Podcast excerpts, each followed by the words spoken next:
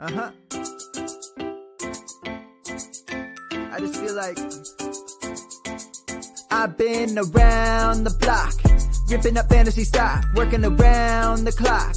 Look at the view from the top. Mm. Researching rookies a lot? No, I just be listening to pods. Yeah, one in particular. I'm just a messenger. Let me just pass on the rock. Uh, Browning, Brunning, Bruning. Pronouncing ain't what he's doing. What he's doing is not losing, but infusing you with new things. And there's Dennis the Bennett.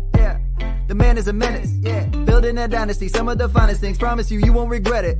Sly as a fox, cultured in pop. Give him his props. Here is a thought. Here is a box, and you cannot compare them at all. So don't even try. Careful with the news, but when you use a take, I take up Tony Fire. I mean dire because anyone else is a huge mistake. Whoa, fantasy round table, fantasy fantasy round table, fantasy round table. Come take a look at the crown, baby. Hey, fantasy round table, fantasy fantasy round table, Woo. fantasy round table. Come take a look at the crown, baby. Go.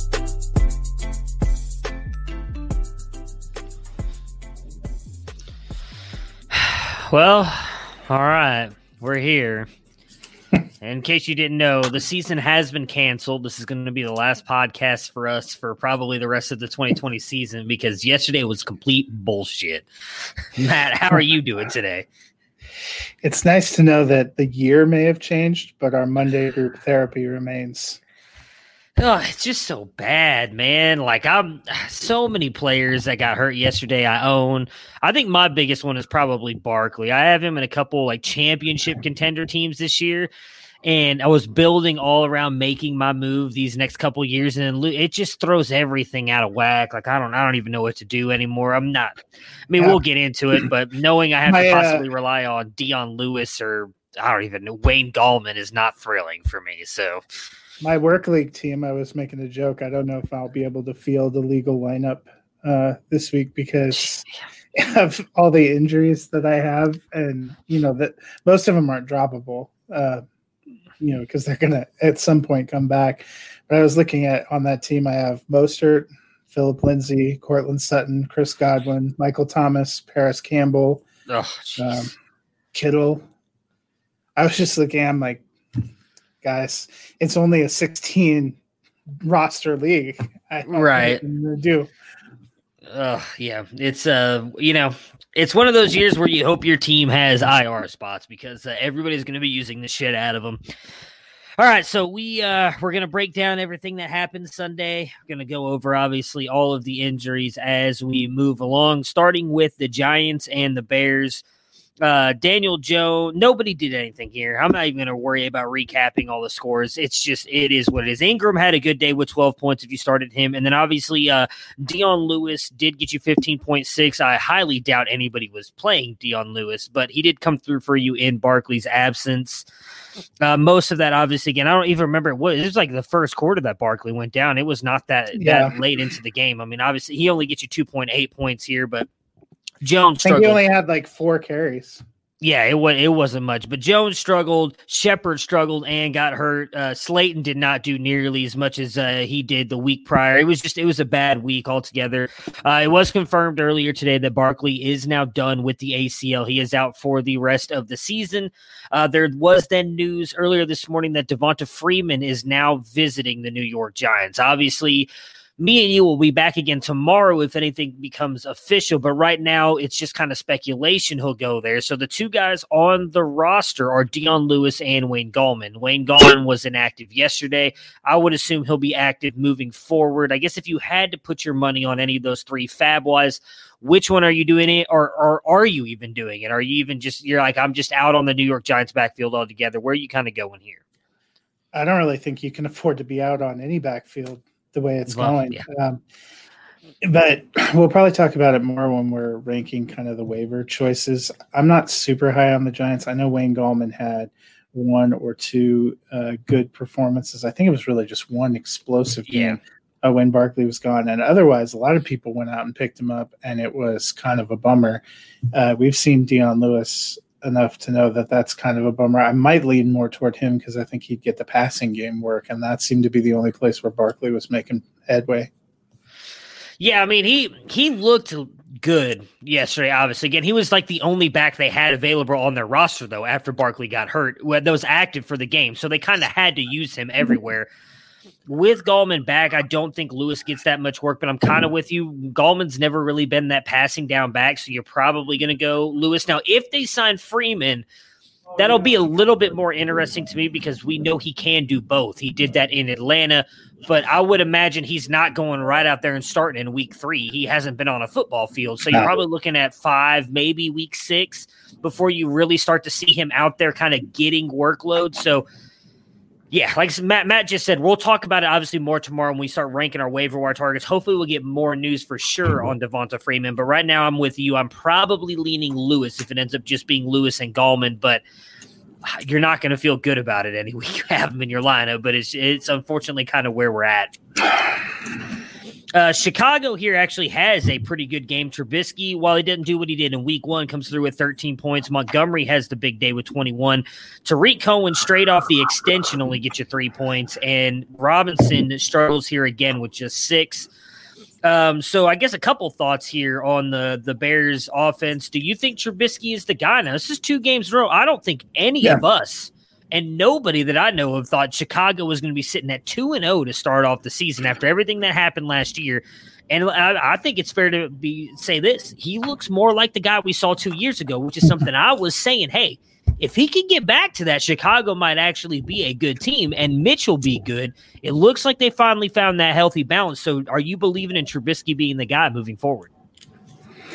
Yeah, I think so. I think he was motivated uh, and inspired. And let's be honest, Nick Foles, while he is competition, didn't exactly light any of our worlds on fire because yeah. outside of two specific stints in Philadelphia, he has not been incredible, uh, you know, as a starter. I think he's a great choice as like your backup guy, and in this season, you you might need that a lot. But Trubisky has looked pretty decent. I mean, it's two weeks, so we'll see. He did have a couple of ints um, yesterday that weren't incredible, and he was, you know, we forget because of his finish in Detroit, he had a little bit of a slow start uh, yeah. uh, to that game where where you know I remember the tweets from the first and second quarter talking about oh same old Mitch um, but it'll be interesting. I was excited to see Montgomery not only run pretty well, but get involved in the passing game. I think that was a good sign. On the flip side, you know, I think Robinson hopefully will get going. I am starting to fade Cohen because I thought yesterday they would try to feature him and get him involved after announcing that big extension. And yeah. two weeks in a row now, we've not really seen him be much a part of anything they're doing. And if and if they're going to start throwing to Montgomery, what specifically is Cohen's role? Does he now become yeah. a poor man's Gio Bernard? I think so. I think Cohen is more game script dependent. Like I, I do think that's a, a, big reason why we saw him out there so much last year. Is the mm-hmm. Bears were down in almost every single game. Where this is kind of what me and me and Dennis talked about because you weren't you weren't with us that first year that we were really big on Montgomery was that he can catch the ball out of the backfield. He's a good running back, and you, we saw it yesterday. I do think Montgomery is going to be the guy now moving forward. So if you grabbed him late, well, I think he was going like sixth, seventh round in uh, redrafts and everything this year. You've got a really good running back as long as he can stay healthy. So yeah, I'm I'm with you. I'm fading Cohen. I guess the big one is Robinson. I mean, I was kind of high on him. You know, we I think we all were going in. I know Tony was the highest out of all of us when we did our wide receiver rankings. And the fact that he's been in the top 10 every single year, even having Mitch bad, as bad as he was last year.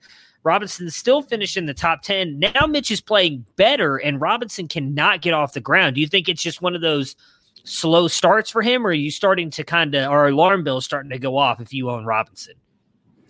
I'm more concerned after, you know, the first week, you know, Detroit has some, some players, they have some scheme we saw the Giants don't have much in the way of a secondary, so it's a little uh, concerning. But Chicago didn't put up a huge volume of yards or points in either of these games, so we'll have to see if it gets going. But I think definitely for the time being, instead of seeing him as a wide receiver one, I'm thinking of him more in the wide receiver two category. Yeah. And unfortunately, where you drafted, you've got to start him anyway, more than likely, yeah. unless you just somehow lucked out and got three wide receiver ones on your team. So it, it, sucks. I'm someone who owns Robinson in a couple places as well.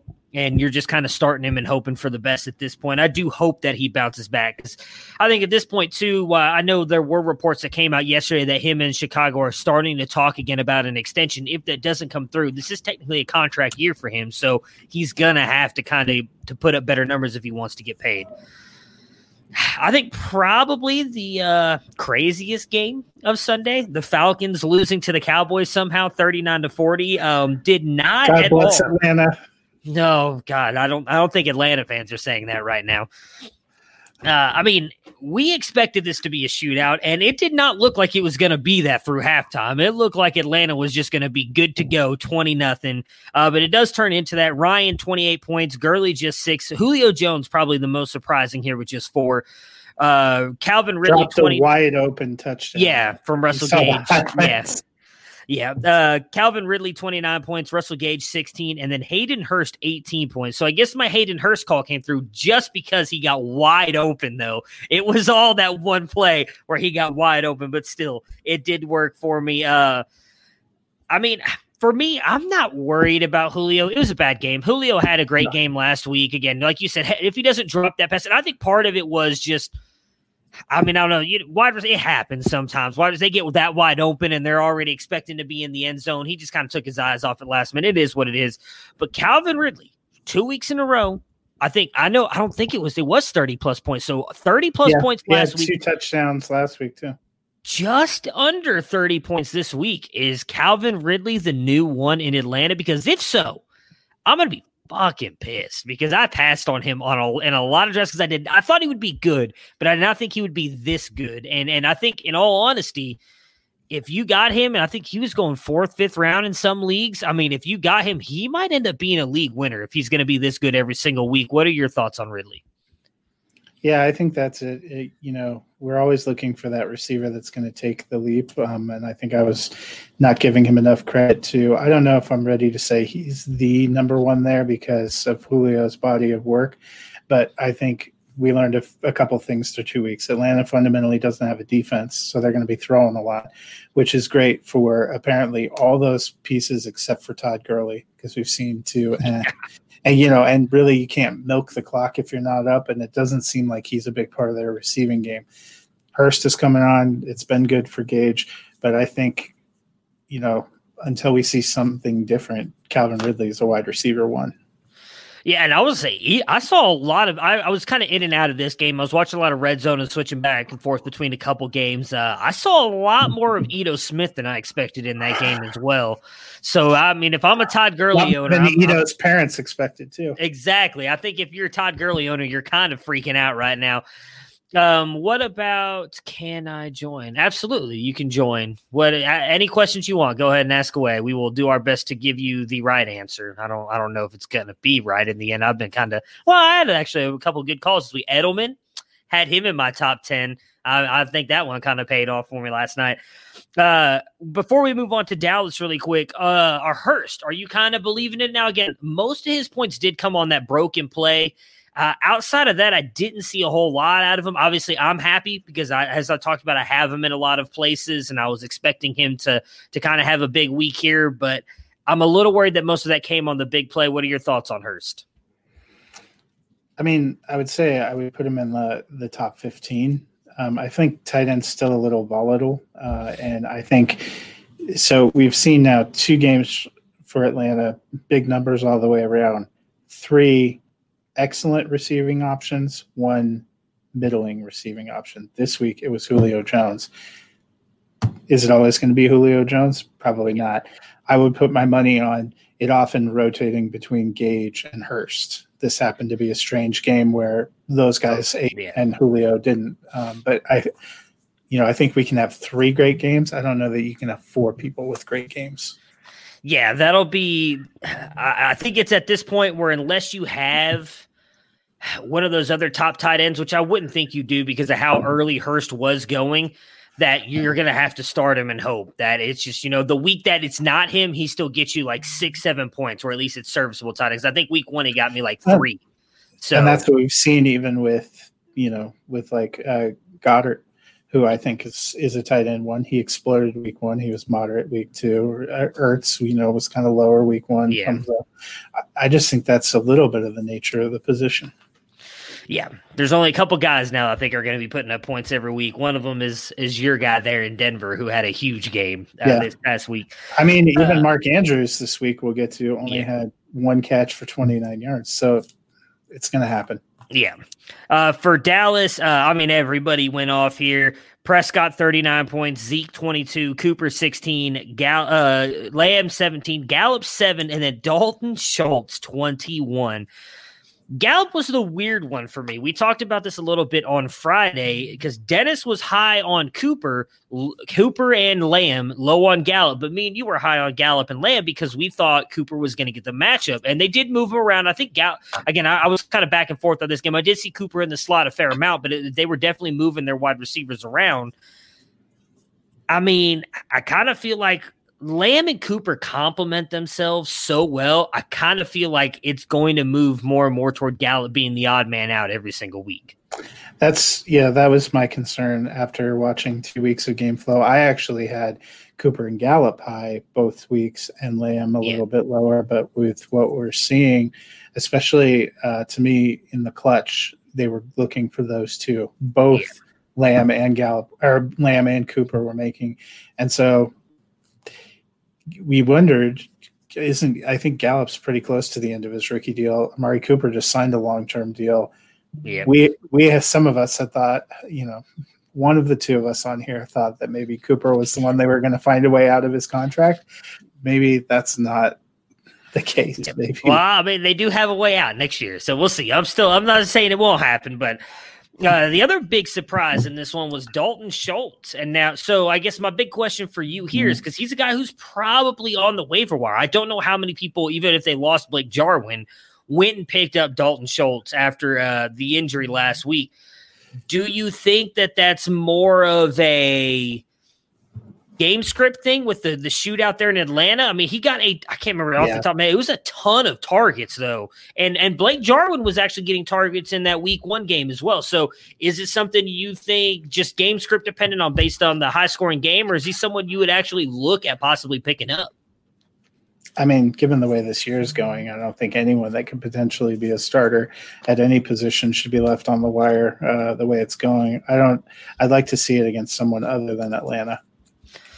Yeah, yeah. Uh, but I, I, think the bad thing is, and again, we'll talk more about that stuff tomorrow. But the bad thing is, you're probably gonna have to pick him up this week with the week that he had because yeah. he won't be on the waiver wire. So, well, the real question is, is is Schultz and or you know you said they were targeting Jarwin. Are that did we make a mistake and that's what's getting targeted at the expense of a Gallup. third receiver? Yeah, in this case, Gallup. All right. Uh Lions Packers. Lions lose this one 21 to 42. Stafford get you 16 points, Swift 12, Johnson Johnson. Johnson 9, AP 4, Marvin Jones 12, Cephus 8 and Hockenson 10. What no, are you kind very of, good? No, and, and, I mean it's so frustrating too. Like, let's uh, Stafford, you're starting Stafford. I mean, unless you've got one of the top, he's going to be a good quarterback every single week. He's been more than average. You're good with him. I think is supposed to come back next week, so I think if he's, I do think they kind of held him out because he wasn't fully healthy. I would expect he's going to be healthy coming into this week, so you're likely moving back to the you're starting Golladay. Marvin Jones is that flex kind of wide receiver three option. That's going to figure itself out. The pain in the ass thing is these running backs. And and I don't know what to do because Swift was out there more than anybody else. He does come away with more points, most of that being because of what he does in the receiving game. But I mean, why was Kerryon out there? He looked dead. And he got the goal one. line carry. Yeah, I mean, it's, it's so, so uh, frustrating. My takeaway is right now, Swift is probably a high end RB3, low end RB2, and he's the only one I'm playing. We're going to have yeah. to watch and see. Was week one a lot of AP because Kerryon was more hurt than they let on? Was week one an aberration? Did AP say something that pissed off Matt Patricia? Did Kerryon Johnson take nude photos of Matt Patricia and is now holding them for ransom? I mean, when I saw Kerryon Johnson with a rushing touchdown, I was like, that's the most 2020 thing I've seen. And then we saw yeah. 20 more other things. So right now, Detroit's running game isn't good enough to spend a lot of time carrying. Yeah, and I mean the one thing I will say for Swift, if you're looking for a little bit of upside, I own him in a couple places. I, I did think that he's going to end up being the guy there for them. I do think this is a good sign in the fact that if Kerryon or AP get injured, I do think Swift is going to kind of take more of a stranglehold. But until that happens, with the way that they're using him, you just you just can't you you can't expect anything out of him. Again, still twelve point two points is not a bad week if you're throwing him. You know, if you got the two three flex spots or as an RB three that's perfect for yeah. you, but you can't expect him to be an RB two. I think you got to think of him like peak Theo Riddick because yeah. right now he's getting the receiving work. He's in there when they're trying to move the ball, and Detroit looks like a team that's going to be capable of being down a lot. Yeah. Um, but I don't think he's getting the red zone goal line carries. So that will, to me, right now, limit his upside.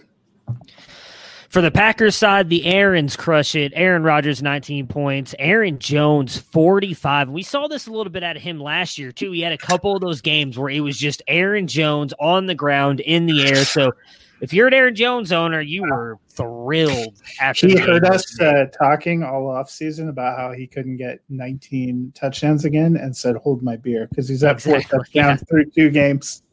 And I, God, I really hope the Packers re-sign him. He's a guy I invested in in this offseason in a couple startups because I just I think he's such a good running back. If they re-sign him, close to an extension, and that's I, what I they're saying. Things yeah, like, things like this will put it over the top. Yeah. Uh, uh, you know what? Green Bay is another team. I'm just gonna say I was I was wrong. The I still believe as know, long as they have Aaron Rodgers, I'm going to believe in him. If I and that's well, really the only reason I and believe. It looked like they needed honest. to go out and get weapons, and oh, their offense is going to fall off. Matt, LaFleur had an idea. Aaron Rodgers is not dead, and they know what they're doing. Well, and I think you got to give props to them on the fact that they clearly they clearly believe that MVS and Lazard were going to take the step forward that we've seen them take, which we didn't. There was no way we could have known that. So I think that's kind of where where Dennis you and Dennis. That. Well, Dennis knew MVS would, yes, but he's been saying that for three years. So eventually that was going to hit. But I think that it makes sense where your and Dennis's hesitation came in because there's no way you would have known that. We didn't get to see any practices or anything like that. We didn't know any of that stuff. But we're going to save Adams for last because that's going to be more interesting. MVS 9.4, Lazard 7.5. Uh, they got a, an uptick in work because Adams goes out in the third quarter with a tight hamstring. I haven't seen anything else on it. Uh, I did. Uh, they said he actually could have come back in, but they were okay. up by so much that they weren't worried about it. They expect he'll take it easy in practice, but there is at this time no fear of missing a game. So that is the one injury to a massively important gotcha. player that feels yeah. uh, encouraging on this Monday morning. Well, then I will ask because even though they say that, are you a little bit worried? Because we've seen him with these lower leg injuries. I mean, a hamstring, it's one of those things. I mean, again, I'm not an elite athlete by any means necessary, but I've pulled my hamstring before. And one day it's horrible. And then a couple days later, I'm like, all right, it actually feels good. And then you try and go out there and run again, and it, it pops right back, and you're like, oh, crap. So, if you're an Adams owner, you're starting him. There's no way you can't. Yeah. You can't just assume. But is it one of those things where you're like, you're probably, in my opinion, you're probably holding your breath now every Sunday when he goes out there until you probably see him three, four weeks of playing with no more injuries. I mean, I feel like that's been the Adams or just the 2020 experience in general. But I, you know, we'll have a better idea a week from now whether his injury is more Kenny Golladay or James Conner esque. Yeah. Um, I from the description, it's James Conner esque. Yeah, I mean, again, we'll we'll keep updated on that throughout the week, and if anything happens between now and Friday, we'll keep you guys updated before we preview the Packers game. But uh, I mean, it was a as an Adams owner, it sucked. I'm glad that I'm glad now that I know he's okay. But as someone where I was sitting there, he got me six points, and then he could have gone back. I'm like, bro, I could have used to get a couple more points out you, especially after losing Saquon in the leagues that I lost. But it is what it is. It's good to know, as you said, with everybody that did get hurt yesterday, uh, that he is still going to hopefully be playing by next week. Jaguars Titans. This was a very interesting game. Gardner Minshew is is selling the Trevor Lawrence Who shirts everywhere I've seen down in Jacksonville. He is he is doing everything he can to secure that job to be their franchise quarterback moving forward. He gets you 23 points. James Robinson with 21, Chris Thompson 11, DJ Chark 12, Shenault 10, and Keelan Cole 17. Uh, let's do. I want to save Minshew for last. I guess if you drafted James Robinson or if you picked him up off the waiver wire with what he's shown the past two weeks, I know last week we were both, I believe, hesitant on kind of him being the guy. I was, I think when I, Ryquell, I said, yeah. I know when Ryquell Armstead come back or Devine Ozigbo, I think it's still going to be a split backfield. I think with what Robinson showed in the past two weeks, that is not true. I think it's going to be him unless he gets injured. What are your thoughts on him? Yeah, I think he he looked uh, pretty good because the Titans have a have a very decent run uh, defense. Um, so yeah, I, this week for sure, I think you put him into the RB two category. Yeah, if he is somehow still available on your waiver wire, he is my number one waiver pickup because he he looked good and they clearly want to use him. Uh, wide receivers. I think I'm a little worried about Chark right now. Uh, he's not getting targeted as much as I thought he was. He's caught all of his targets, which is kind of not, I wouldn't say surprising because we knew Chark was a good wide receiver, but I thought he was going to be the for sure one. Uh, we saw Shenault and Keelan Cole get a lot of targets this week, and I think part of that is Chark is now getting the top cornerback in every single matchup. Maybe he did prove last year that he could handle that, but you know, again, Titans defense, we didn't really see him do much against the Colts, which is surprising to me. But Titans, as you just mentioned, good defense. So maybe it's just that. Uh, I do think for me personally, not necessarily alarm bells going off, but I'm I'm lowering expectations a little bit on him. I think I had him 13 or 14 for the season. I think I'm probably lowering him closer to 17 to 20 range. So not much, but I'm dropping his expectations a little bit. Now, I know you were lower than on him than me and Dennis were. So that's probably you were at least right now looking like you kind of called that perfectly with with what you expected from Chark. Well, and I think the biggest takeaway has been if you have Westbrook, you can drop him because he's not in their plans. Chris Conley, who uh, you know Dennis was high about, I thought had some late round potential. We missed the guy that had the late round potential is Cole, who's got two touchdowns in two games. He yeah. looks like the guy that's complimentary in there, and then Laviska Shenault uh, is getting some stuff done. But I, you know, I think the biggest takeaway for me through two weeks is um, I don't know if you can feel it coming on the air, but I feel like that Minshew mania is grabbing hold again. Um, yeah, he actually he looks like he could be quarterback, and even though we, I still think they're going to end up with a high draft pick just because they need to rebuild and reload. They're yeah. a lot of fun to watch. They remind me actually of what I liked about Miami last year. Yeah, uh, it's. I mean, well, see, that's the thing though. If he keeps winning, I don't know. I guess it's going to depend on how the draft falls. Obviously, they played really well, but yeah, yeah, yeah, yeah. I mean, but I'm saying they, if they if they keep winning though, if they win, like say, the that's the one thing. If they end up like the Dolphins did last year, like you just mentioned, they end up with the fifth draft pick. You're still probably you won't. I don't think you'll see Trevor Lawrence or Fields there, but you can still see a Trey Lance, uh, a Brock Purdy, Desmond Ridder, one of those guys even if they go 5 and 11, 6 and 10, if this is how Minshew looks, take something else. You don't have to take. Oh yeah, yeah, that's what I'm saying. When you're that's at the top, look at the Giants took a tackle. I mean, maybe yeah. that's not an example because that didn't well, work. Yeah, no. But but you know, we saw San Francisco who thought that they had a quarterback who took a premier pass rusher and ends yeah. up rebuilding their defense. I think the way it's looking, if I was looking at the Jags, I wouldn't be sold on taking a quarterback at the top right now. Well, see, and that's going to be the interesting thing, though, because if they do finish that low, we all we all think Doug Marrone's going to be gone. So then I think that's going to really depend on the new does because they don't have a GM. I would imagine I can't remember who their GM is. Caldwell. Is it Caldwell? Right? Is it still? I can't remember. They hired somebody who's the GM now. I would imagine. Well, did they hire a new guy? I thought he was still the same with because uh, I know they had Giants head coach. Uh, what's his name? It was Tom Coughlin.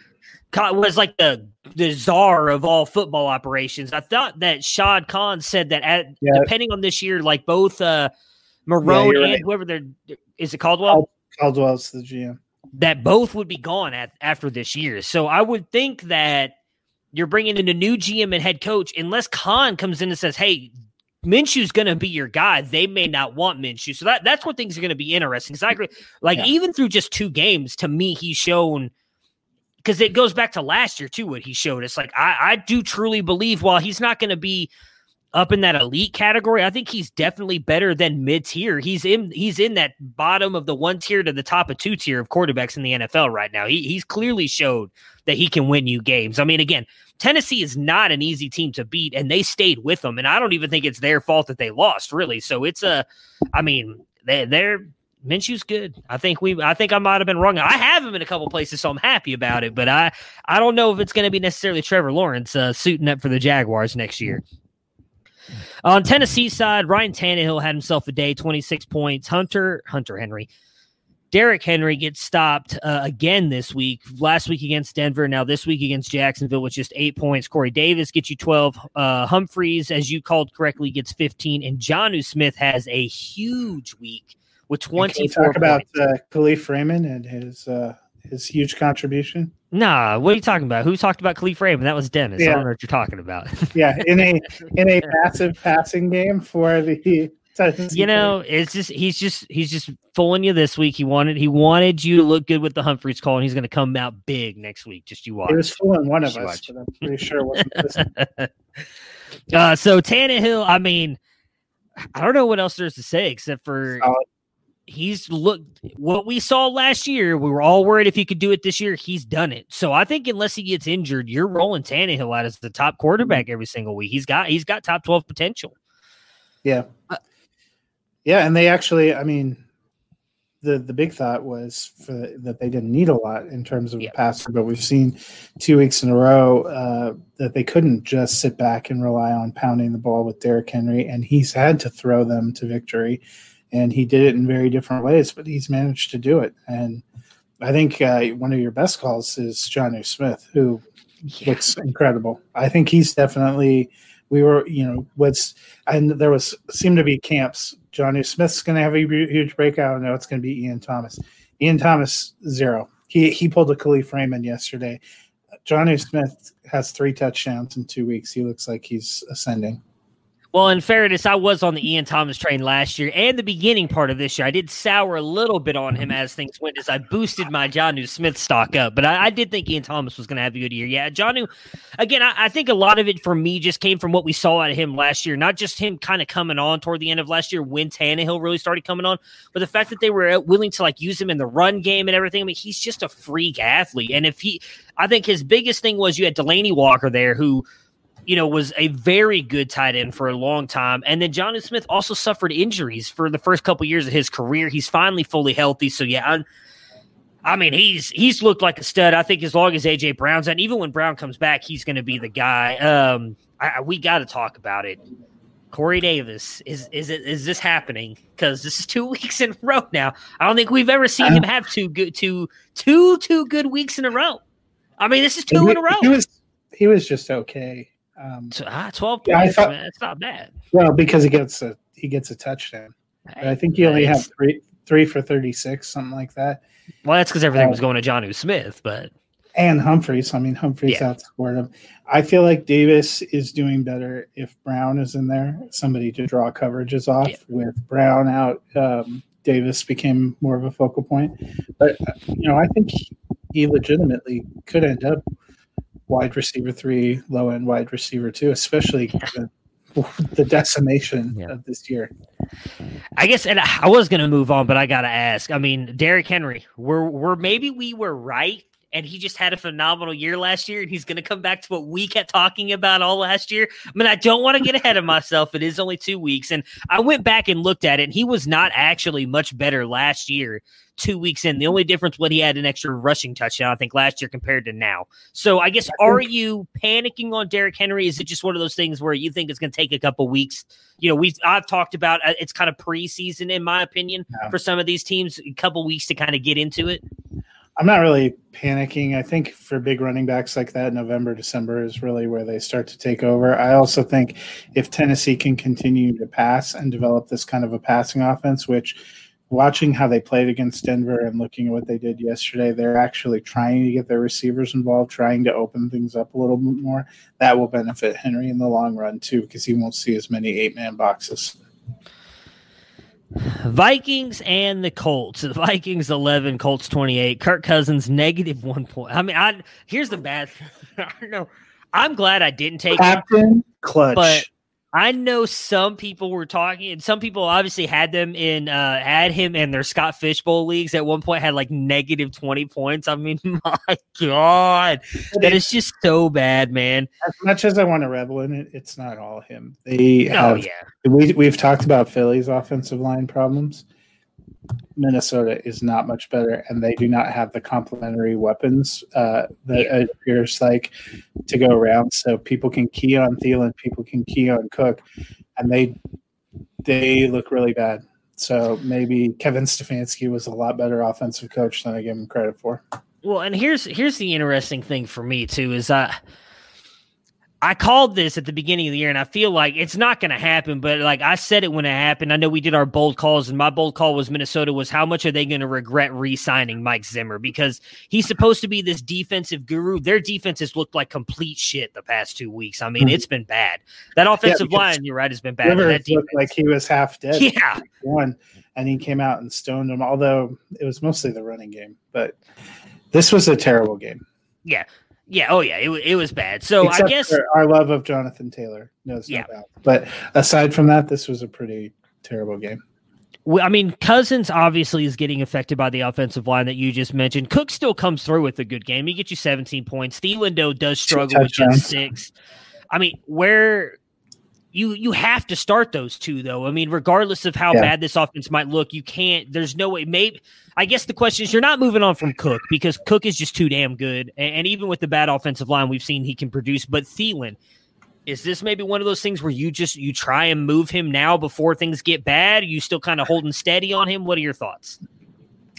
I feel like Thielen's value is still not high enough. Like if you had moved him after week one, he might have yanged up. But if you now you're going to move him after this, this might have confirmed some people's worst fears that Minnesota is not looking good. You know, we were Yeah. thinking at least garbage time might help, which is what helped against Green Bay, but they couldn't get enough going for garbage time to be effective here. I don't even think I mean, the Colts have an okay defense, but I don't consider them like premier pass rushing, yeah, smothering defense. I would be real concerned about what they're going to be able to do against Khalil Mack and the Bears, which they get to play twice. Uh, You know, Detroit has some guys up front, and they also play teams like Seattle and some other tough NFC contenders. I think they play the NFC West teams this year, which means, you know, I know San Francisco's got a lot of injuries, but they still have a lot of guys. Aaron Donald's in the for the Rams. I I would be concerned. yeah. On Indy's side, you mentioned it. They kind of they ran the ball down their throats. Jonathan Taylor, my guy, 19 points. I'm so happy about that. Philip Rivers Pour gets 10 out points. for all the people that blew their FAAB on uh, Nyheim Hines. Nyheim Hines. Oh, I know, I know. I, I mean, hey, again, if you listen to us, you didn't do it. I, again, I didn't suggest not getting him because I still think Hines will be good throughout the Yeah. year. But don't blow your entire FAAB on a guy who is game script dependent. Uh, he does get you just one point. Pittman gets you seven. Hilton five, and then Mo Alie-Cox sixteen. Which we've kind of seen Mo Alie-Cox have these games with Jack Doyle out. So if you're the Doyle owner, or if even if you're not, say you're the, I'm trying to think of someone. I don't think any tight ends Ian Thomas owner.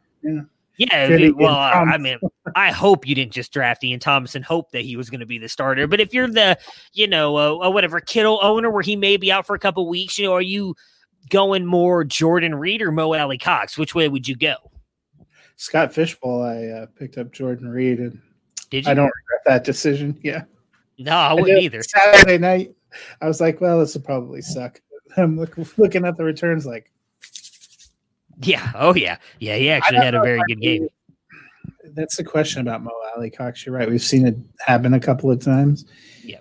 They, you know, until we can see it happen when Doyle's there, uh, it makes me very nervous. And also, I don't think this is going to be an incredibly high volume passing offense. Hilton's giving you nothing in two weeks. Pittman, very little. Parris Campbell uh, is, you know, they said it wasn't a torn ACL, which is good, but he's going to miss some time. Zach Pascal doesn't really light my heart on fire. Um, Hines, you know, I think one of the reasons we didn't see a great game from Hines is because they were up and they were just pounding the rock. But when they're Yeah. competitive or behind, I think that you'll see him catching more passes. I don't think Rivers looks great. No. Yeah. And I mean, I'm going to be. I think the three of us, outside of probably Tony, we're all saying that to begin with. I, I did not think that it was the I, I did not think it was a fluke that he looked as bad as he did last year for the Chargers. I thought that was more of just that was what Philip Rivers was. Unfortunately, it sucks to see, but I think that's what it was, which is again why I was so high on Jonathan Taylor because I really felt like with as bad as Rivers was going to be, in my opinion, they were going to rely on Taylor a lot. And they clearly did yesterday. I think that's just going to be the goal moving forward. As long as Taylor doesn't get hurt, I think even in close games, even if they're behind a touchdown or two, Taylor's still going to get some of that passing work. So I think you know, if you listen to me and you drafted Taylor fourth, fifth round, third round, I know I grabbed him in the third in a bunch of drafts. You're you're going to be very happy because I truly think now I would even say top ten, top eight running back on yeah. the year. I think he's going to be an absolute stud. He'll definitely finish higher than Saquon Barkley. Yeah, well, yeah, that's for sure. Uh, Bills and oh, one more thing on the the the the Colts really quick. I, I do think Mo Alie-Cox might be. We'll again talk a little bit more about it tomorrow. Or Doyle if Doyle comes back. I think both those guys have an increase of value because of Parris Campbell being out. Once Campbell comes back, I think his value will go back. But with him being out, they don't have any truth like threat in that uh, slot role that Rivers likes to target. So I think that could go the tight ends. Might be why we saw the the Mo Alie-Cox game yesterday. Uh, Bills and Dolphins here. Bills win 31, Dolphins 28. Uh, Josh Allen continuing his very early uh, MVP candidacy this year with 34 points. Singletary 9, Moss 3, Diggs 29, and Brown 18. Um, you know, very interesting how much we saw them pass last week or last week, uh, yesterday, especially with uh, that defense that Miami has, which is a pretty good pass defense all in all. Yeah. Do you think that's more based on – Singletary and Moss both being kind of eh, and they actually have some very good weapons on the outside. Yeah, I think they want to open it up more. Um, you know, I was watching Football Night in America, and they were breaking down Buffalo with a lead, uh, driving against Miami. If you would have seen uh, the year prior, they probably would have just tried to grind it out. And, and, but instead, they went over the top and launched one to John Brown in the end zone. We've seen Brown. You know, there was worry that either Diggs or Brown would be good, and they'd alternate each week. They found a way to keep them both good. Cole Beasley even had a decent game. Hasn't yeah. done much for our boy Dawson Knox, but uh, it's still early. I think there's two teams that we've thought of as traditional running powers that seem to have said, hey, we're going to let our quarterback go. One is Josh Allen, and one is what we'll get to at the Sunday night game. But yeah, Allen looks good, and you combine that with his rushing. Him, Kyler Murray, Russell Wilson, Lamar, Patrick yeah. Mahomes. That is a pretty tight core up there. And not only that, dude, the Allen, I think Allen, you know, kind of like I mentioned earlier with Calvin Ridley, Allen could end up being a league winner. I mean, he was a guy that people were getting mm-hmm. double digit rounds, and he's could, I think, very easily has a chance to be the number one scoring quarterback this year if he keeps doing what he did. And I think you have to give props to the Buffalo GM as well and bringing over a guy like Stefon Diggs, who is such a good route runner, but has that huge catch radius as well, which we talked about on here. It, it helps a guy like Josh Allen because he's not the most accurate, but if he gets it in the area of Stefon Diggs, he's going to come down with it. Uh, last thing on the Bills. Is Brown getting into that territory where he's a worthy flex starter? I mean, this is tw- twice yeah. now he's become startable with Diggs on the other side. And we tried not to believe that he was going to be good last year, and, and he yeah. just kept proving us wrong. You know, I think unless they revert back to like a Frank Gore grinded out game, which apparently they've gifted to the Jets, um, I, I, think both he and Diggs can be successful and can coexist together. And this might actually be a real fun team to watch. I think Buffalo senses this is their time and they're making their moves. I feel like we were actually right now, although I'm still worried about Cam Newton and the Patriots, but I feel like we're a little bit vindicated on our love for Buffalo. So uh, Miami side here. Ryan Fitzpatrick bounces back after the bad week last week, 24 points. Jordan Howard just six. Myles Gaskin continues to look like the best guy in this backfield with 14 points. DeVante Parker, 16. Preston Williams, five. And then Mike Gesicki, 27. Gesicki was that other guy that a lot of people like. I was talking about Jonnu Smith. A lot of other people were on Gesicki as he kind of moved himself into that territory now with Jonnu Smith, where it's just it's a must start now every single week. Yeah, I think we've seen a couple of things. You know, this was more the Fun Dolphins team we saw last year. I don't think either of us thought they'd be incredibly successful, but they can be fun to watch at times. They still have no running game, and it yeah. doesn't look like that's going to get any better. Jordan Howard looks like the guy they're going to put in there to. I can't. They had some guy last year that was the same thing, had like four carries for a yard and a touchdown. You know, um, but Gesicki has looked like the the best option in the passing game the last couple of weeks. I know Parker's been dinged up and Williams. I hope William picks it up at some point, but right now Gesicki looks like the best bet. Yeah, and I mean, I, I mean, Parker looks like he can continue to be startable. I, mean, I did not expect him to look that good with the injury. Uh, Gaskin's interesting to me because of how much they had him out there, not just running the ball, but in the receiving game as well. He does seem to kill Howard and Breida's value. So yeah. I would imagine he was probably, I know I picked him up in a lot of places just because I want to see what they, if they continue to use him the way that they are, Gaskin might actually be a very interesting running who, back, uh, especially with the injuries we've seen. Who knew Breida owners would wish he was still in San Francisco? Yeah, I know. Golly. Uh, speaking of San Francisco, they won their game 31 to 13. Jimmy G, uh, 13 points, gets hurt in this one. Raheem Mostert, 18 points, gets hurt in this one. Tevin Coleman, six points. We find out he is injured today as well. So that all comes down to Jerick McKinnon, who has 13 points, and then Jordan Reed with the huge game here, 24 points. I guess the big let's save Reed for a minute. Jerick McKinnon, he's clearly the guy now there. I think the only they have Jeff Wilson and I think they've got JaMycal Hasty on their their mm-hmm. practice squad. We'll see if they bring Hasty up. But right now, as long as McKinnon can stay healthy, we talked about it last week. If he was on your waiver wire, get him because I thought if Mostert gets hurt, he's going to be the guy with the game that we saw lo and behold, you know, I didn't want that to happen, but lo and behold, Mostert get hurt, and so does Coleman. We found out today Coleman has a knee injury; he's out for a couple weeks, so it's going to be yeah, the McKinnon Coleman's, Coleman's actually the worst uh, injury, yeah. I guess. So, um, but yeah, I think McKinnon and Wilson probably going to split this week. They're playing the Giants, so it should be a, a run friendly offense. Yeah. McKinnon's McKinnon's looked really good. I mean, he converted a third and 31. I know it's the Jets, but a third and 31 yesterday. He looks pretty tight with still trying to figure out what they're doing at receiver. Still, I, I'm guessing because they complained about the surface in New York and they're in the same stadium, they're not going to try to use Kittle. I'm, that's just a guess. But if you had a guy you were concerned about his knee and you saw that playing surface as being subpar, I don't think you're rushing back your franchise tight end. So, you know, it could definitely be a good game for Jerick McKinnon. We saw what Montgomery did against uh, the Giants. We saw what Snell did against the Giants. So, give me Jerick McKinnon. Yeah, well, that that leads perfectly into to the Reed question here. Is that Reed looked really good? He looked like the vintage guy we have seen in Washington. He was a top tight end then. So with what we saw out of Reed, that was going to be my question. I kind of feel like if he's available and you're the Kittle owner, you have to pick him up because at this point, yeah. I would think they don't play him next week. It's like, you know what? Don't worry about it. Take another week. Let's make sure you're fully healthy. We've got a guy who can step up because we didn't yeah. see this kind of stuff from Ross Ross Dwelley and all them. So if you you picked up Reed, I think you if he's available, you pick him up. I would almost bet, just like what you said, that Kittle is going to be out again this week. Yeah, yeah, and, and we always thought this is what you can expect from Jordan Reed if he can stay healthy and on the field and in a good offense. And some of his best years, I think, were when Shanahan was there in Washington, his guy who knows him. Yeah. And, you know, they wanted that insurance. They love using the tight end in the passing game.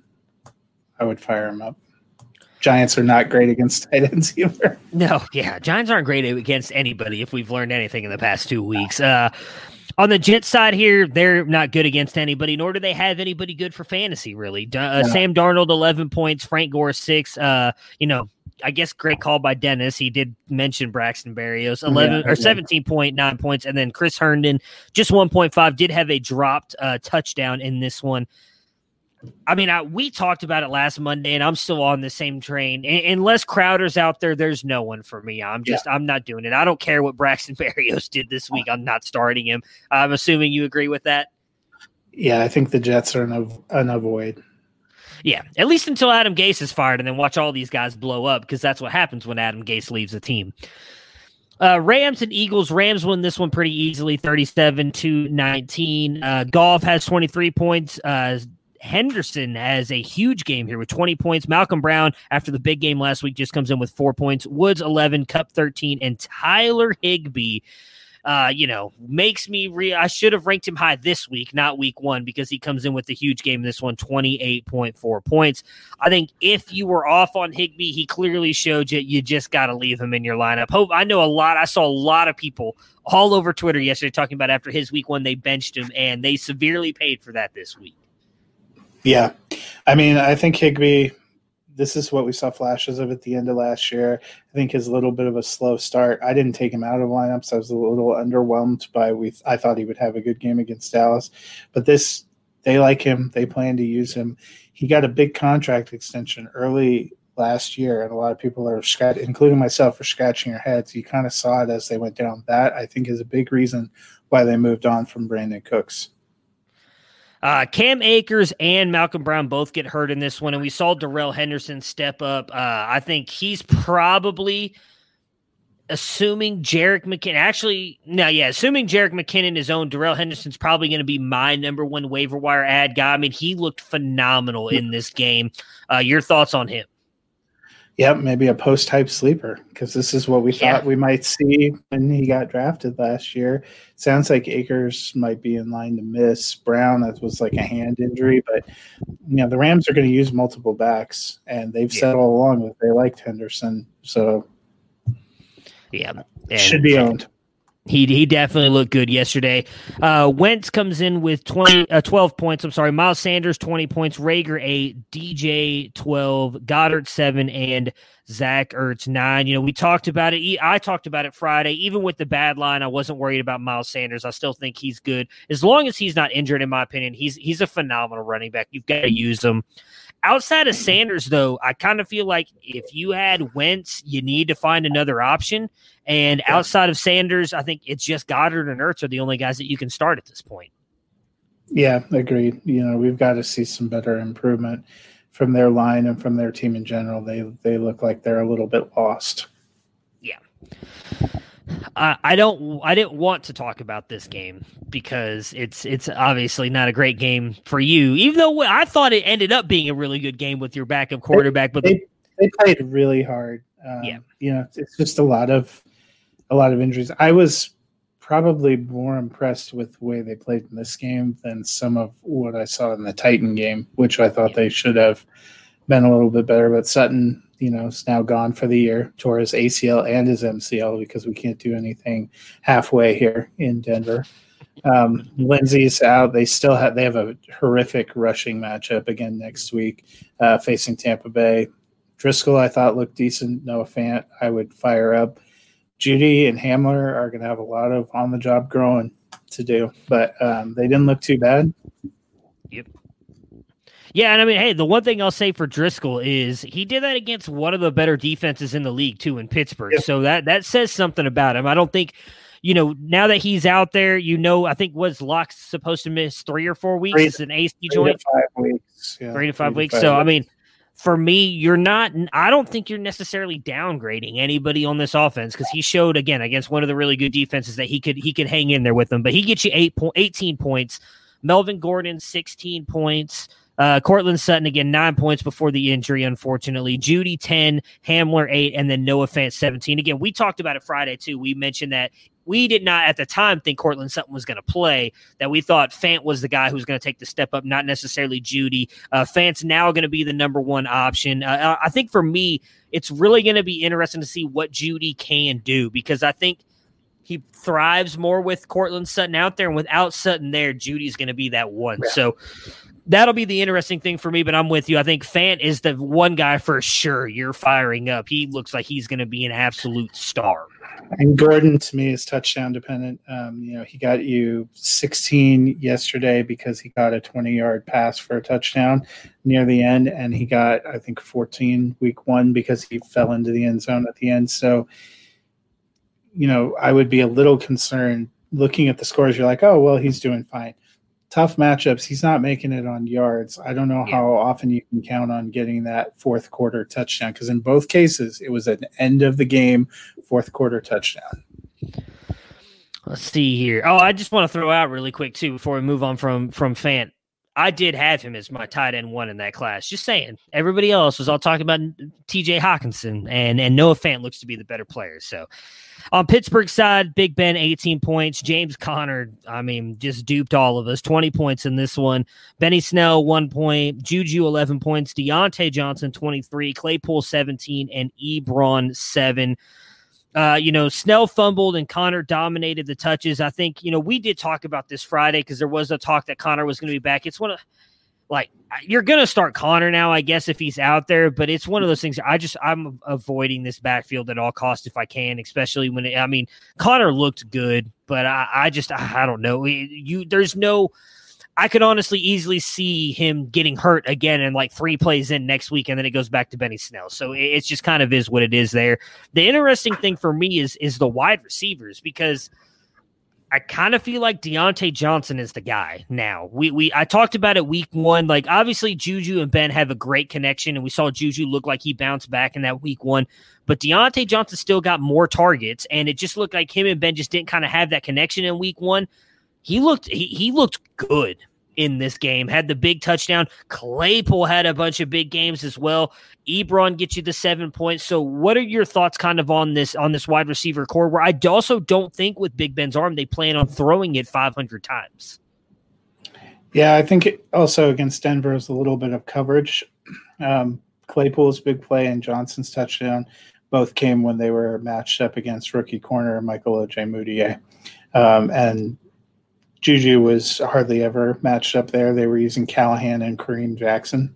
Gotcha. So uh, that's not where I would choose to throw the ball either. Right, right. Um, but I think the the big thing for me is Claypool looks like he's got more explosion than maybe you know we weren't sure exactly. I mean, there was a lot of talk. Is he really just a big tight end? He looks like he may be displacing uh, Washington. Oh yeah, yeah, for sure. That's, I'm glad. I actually just did. Well, you guys know because I talked about it in the chat. I just traded James Washington a week ago. Unfortunately, it was to get Parris Campbell, and that uh, is not working out for me at the moment. But at least I moved on from Washington. Yeah, I'm, I'm, I'm actually kind of excited for Claypool because he was a guy that everybody's talking about. Uh, he can't play wide receiver. He's going to have to move to tight end. He's looked damn good as a wide receiver the past two weeks. So if you ended up drafting him when a lot of people were fading him, you're pretty happy right now. Uh, Panthers, Buccaneers, uh, Bucks won this one 31 to 17. Teddy Bridgewater, eight points. CMC, 24. Mike Davis, 15. Robbie Anderson, 17. And DJ Moore, 20. CMC uh, got the high ankle sprain in that game.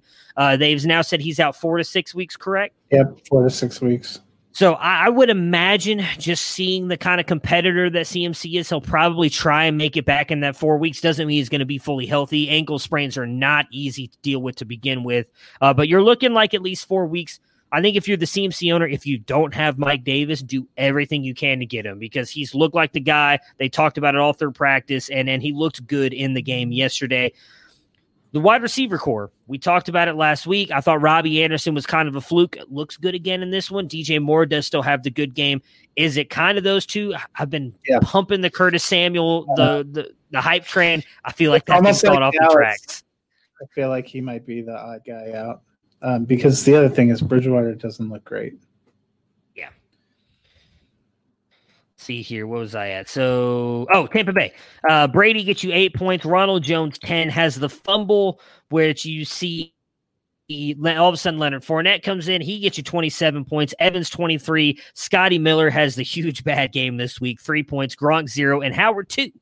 Uh, OJ Howard just two points. So it definitely seemed to be the Mike Evans game here, which was weird because this defense, while they weren't good against the run, they really struggled against the pass as well. I thought this would be a more pass heavy game. Regardless, we saw Fournette have the big game here. I almost wonder if maybe this is something where Tampa Bay is all of a sudden reaching out to some of these teams that have lost all their running backs. I'm like, hey, Ronald Jones is available if anybody is interested. Yeah.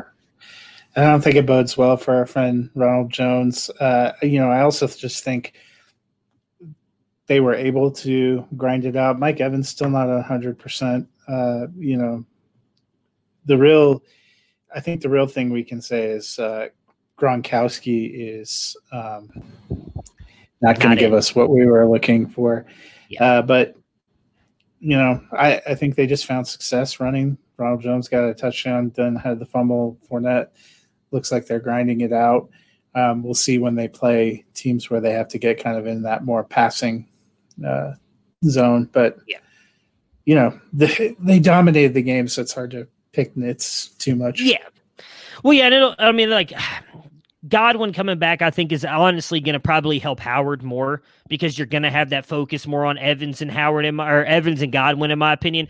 I've been talking about it all offseason. I'm pretty sure you and Dennis were on the same page. I mean, none of us were really in on Gronkowski. We we were kind of you know, it was one of those things where, like, yeah, he might be something toward the end of the year. I think he's more of a playoff guy. We're not expecting him to do anything for the. I loved all the people who were all in on him though, because it allowed those other tight ends to drop. But he was not someone we were we were all in on. And, and I mean, I think it's if Fournette's going to be the guy moving forward. A passing touchdown. It was a passing and a rushing touchdown. Yeah, I know he had the huge rushing touchdown. Didn't he get a passing one too? Um, I thought that it was just two rushing. Was it two touchdowns. rushing touchdowns? Okay, maybe it was two. I knew he got the two. I thought it was a passing and a rushing. I know. Brady, Brady only had eight points, and Evans got a uh, passing okay, touchdown. I'm yeah, pretty sure all the rest of them were rushing. Yeah. yeah. I mean, I saw the last one at the end of the game. So, and like I said, Ricky kind of called that too on our start sit show. He was like, Fournette's going to have a couple big runs in this one and going to put Ronald Jones to bed. And that is definitely happening.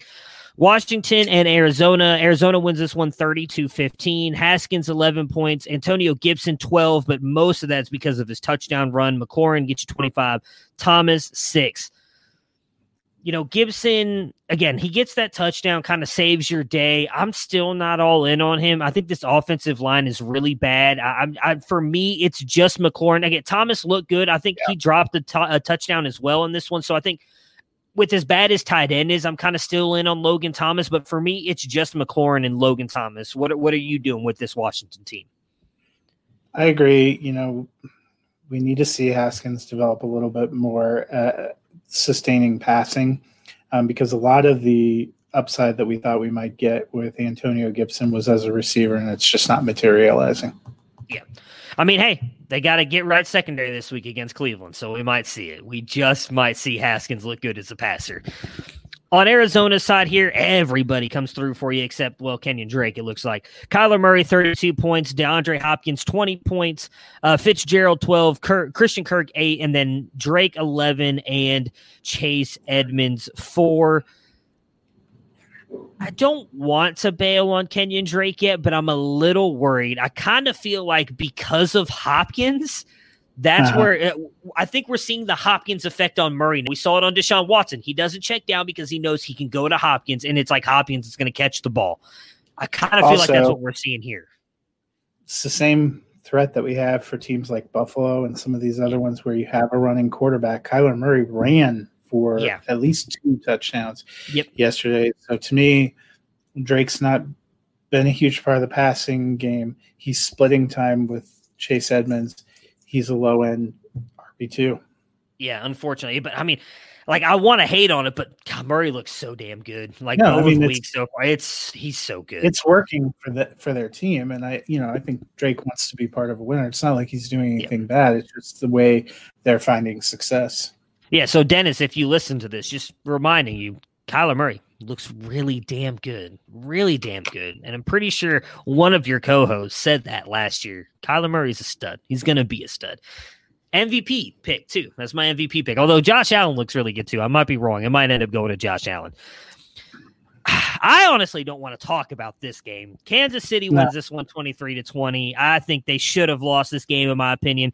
Mahomes ends up coming through for you 27 points, CEH 13, Tyreek Hill 21, and Kelce 24. I mean, you. You know, you can put to bed all the Sammy Watkins talk. It's the yeah. core four. Well, we and talked C- about that last week, anyways. CEH so we, we is going to have big games and intermediate yep. games, and then and, it's going to be the same with all of the core four. Yeah, again, I, I don't want to take a victory lap yet because it is just one week, but we said that same thing. Like, yeah, CH, it looked good. It was one week, though. CEH is, he's a really good player. But again, it's what happened in this game the big play to Hill, the big plays to Kelce that limits the amount of work that you can get for a guy like CEH. So he's going to have these games. And then he's going to have the games where they rely solely on him. Eh, you're not going to know. He's still, you're going to start him every single week, but he's not going to get you the Taylor or Dobbins if Dobbins ever gets the starting job. You're, there, you're not going to get the points out of those two that you're going to get but with CEH because of that. I mean, he's still, uh, I think he still ends up being a low end RB1, especially the state of the position. Oh, I agree with you, especially now with the injuries. I mean, I think you guys both had him as I had him at 13, so it's not like I was far off of a no. one. It was right there. So we all expect him to be good, but you're not going to get those 25 point games you got in week one out of him every single week. Uh, let's see here on the Chargers side, Justin Herbert. I'm going to save him for last. Ekeler, yeah. 18 points. Joshua Kelley, 13. Keenan Allen, 16. Mike Williams, 3. And Hunter Henry, 14. I, I mean, you're starting your guys. I think Ekeler, Kelley, Allen, and Henry are all startable if Herbert's the guy, but it doesn't look like it's going to be the guy. You have got Anthony that was out the here. most frustrating. Yeah, you know, for after what you saw from Herbert and knowing that he was taken to be the franchise quarterback, their offense looked demonstrably better against a much better team. Yep. And the first thing he comes out and says is Tyrod still our guy. My, you know what? Yeah, I know. You buy Chargers until you can. Yeah, my my hope is.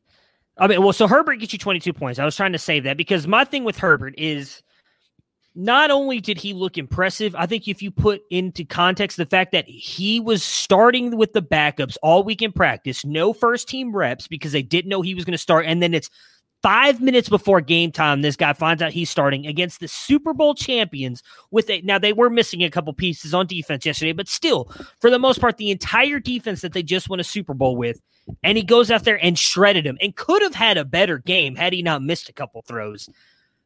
I'm hoping that Anthony Lynn is saying what he's saying as in like a respect thing to Tyrod Taylor. And it's just going to be one of those things where Tyrod Taylor's like 99% for the next couple weeks until Herbert solidifies it. But I mean, if if Tyrod is the starter, I think you you have to start Ekeler, but you downgrade everything else because you just can't you can't start any of those guys. And even Ekeler takes that hit. But if it's Herbert, I think, and I honestly think you can start Kelley too with the way they're using him. But if if it's yeah. not Herbert, it, it's just I mean I loved it though. I ordered my Herbert shirt yesterday. I was so fucking thrilled for that kid. I'm so happy. But I, I still think no matter what he says, one or two more non-plus games and yeah, and there's going to be a lot of loud rumblings because they could fall out of it pretty early if yeah. they can't win games. Yeah, I mean, I hope because, like I said, uh, that that whole offense just looked completely revitalized with him out there. So it, it, was a completely different game than we saw, and you shouldn't have expected that. You should have beat the Bengals the way that you played against the Chiefs yesterday, and so it was it was amazing to me. And I'm hoping, like I said, it's just a respect thing, but that's not actually going to happen. Uh, this is the last game that we're going to do for today. Uh, we're going to save the Sunday night football game to break down with tomorrow's Monday night game, which is Saints Oakland tonight. I'm sorry, Saints Las Vegas tonight. Ravens win against uh, the Texans 33 to 16. Kind of expected it. Lamar Jackson 17 points, Ingram 15, Dobbins 7, Edwards 7. Marquise Hollywood Brown nine and Andrews three. Um, and I know to be all honest, Ingram got most of his points on that like 60 yard run at the end of the game, too. So yeah.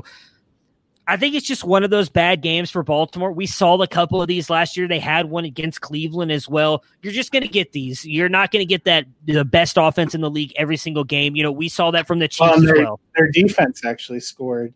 Yeah, uh, a, a touchdown. Yeah, so Peters I mean, had a couple good, or Peters had that really good pick. Yeah, I think it's you're not panicking on anybody. Actually, I'm kind of panicking on Mark Ingram, but outside of Ingram, you're not panicking on Brown Lamar or Andrews. I mean, do you are you panicking on Ingram at all?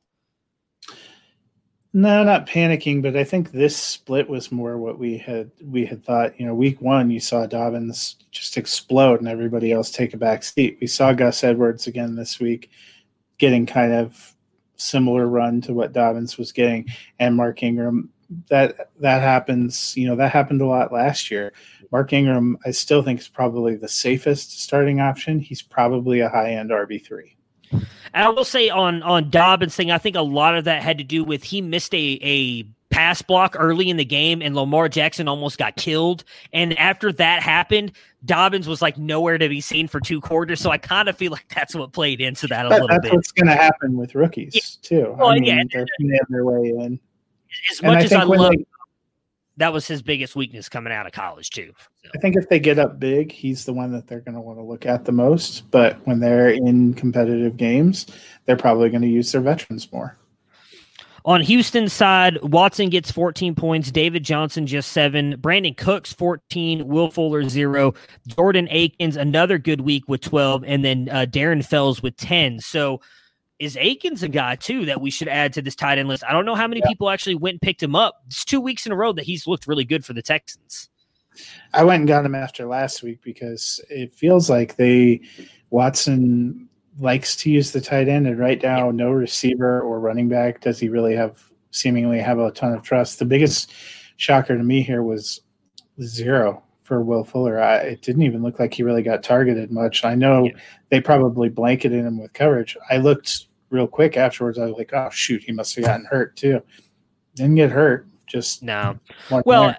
I think a lot of that goes to Marlon Humphreys and Jimmy Smith are just they're good. I mean, they they can shut down the best of them. I think that's who they bracketed because you saw Brandin Cooks have the huge game today. So I think you're just not going to know between those two. I think you have to start Fuller regardless every single week because we saw what we saw week one.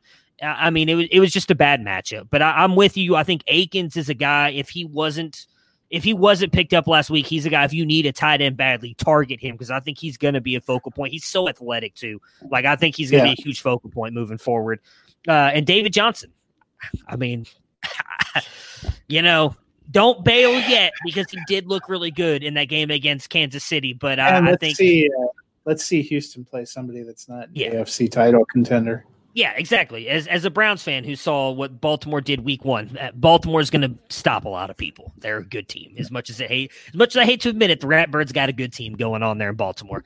All right, so that is going to do it for us today. Like I said, we're going to save the Monday or the Sunday night game that was really good between the Patriots and Seahawks. Damn good game. I didn't even get the chance to finish watching it, but I plan on finish watching the rest of it tonight, even though I know what happened. Uh, we're going to break that down tomorrow with hopefully what's going to be a good Monday night game tonight between the New Orleans Saints and the Las Vegas Raiders. So me and Matt will be back tomorrow breaking down those games and talking about the waiver wires. Prepare for glory! I don't know if you got your popcorn ready Do you got your popcorn ready. I came out the womb, I was ready. And he's hit the end zone for an unbelievable touchdown. I would be honored Throwing up above his head. They can't jump with me. Golly. They tackle him the 40-yard line. Who can make a play? I can. Who can make a play? I can.